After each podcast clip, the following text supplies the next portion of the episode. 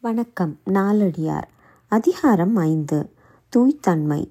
பாடல் நாற்பத்தி இரண்டு தூர்ப்போர்வை மேலும் துளை பலவாய் பொய்மறைக்கும் மீப்போர்வை மாட்சித்து உடம்பு.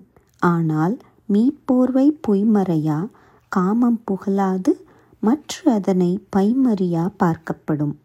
விளக்கம்.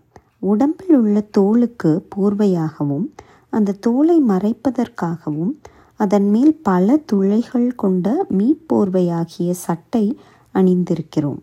இந்த மீப்போர்வை சட்டையால் உடம்பு அழகாக காணப்படுகிறது. இந்த உடம்பில் உள்ள அழுக்கை மறைக்கும் போர்வை. இந்த மீப்போர்வை கவர்ச்சியால் காமம் மேலிடுகிறது. இந்த காமத்தை பற்றி சொல்ல வேண்டாம். உடம்பை பையில் மறைத்து வைத்திருக்கும் ஒரு பொருள் என்று எண்ணிக்கொள்ள வேண்டும். English meaning. Since the beauty of the body consists in covering which hides its inward filth, a covering of skin in which are many orifices, encourage not these sensual desires which are excited by the external covering of the body, which hide its filth.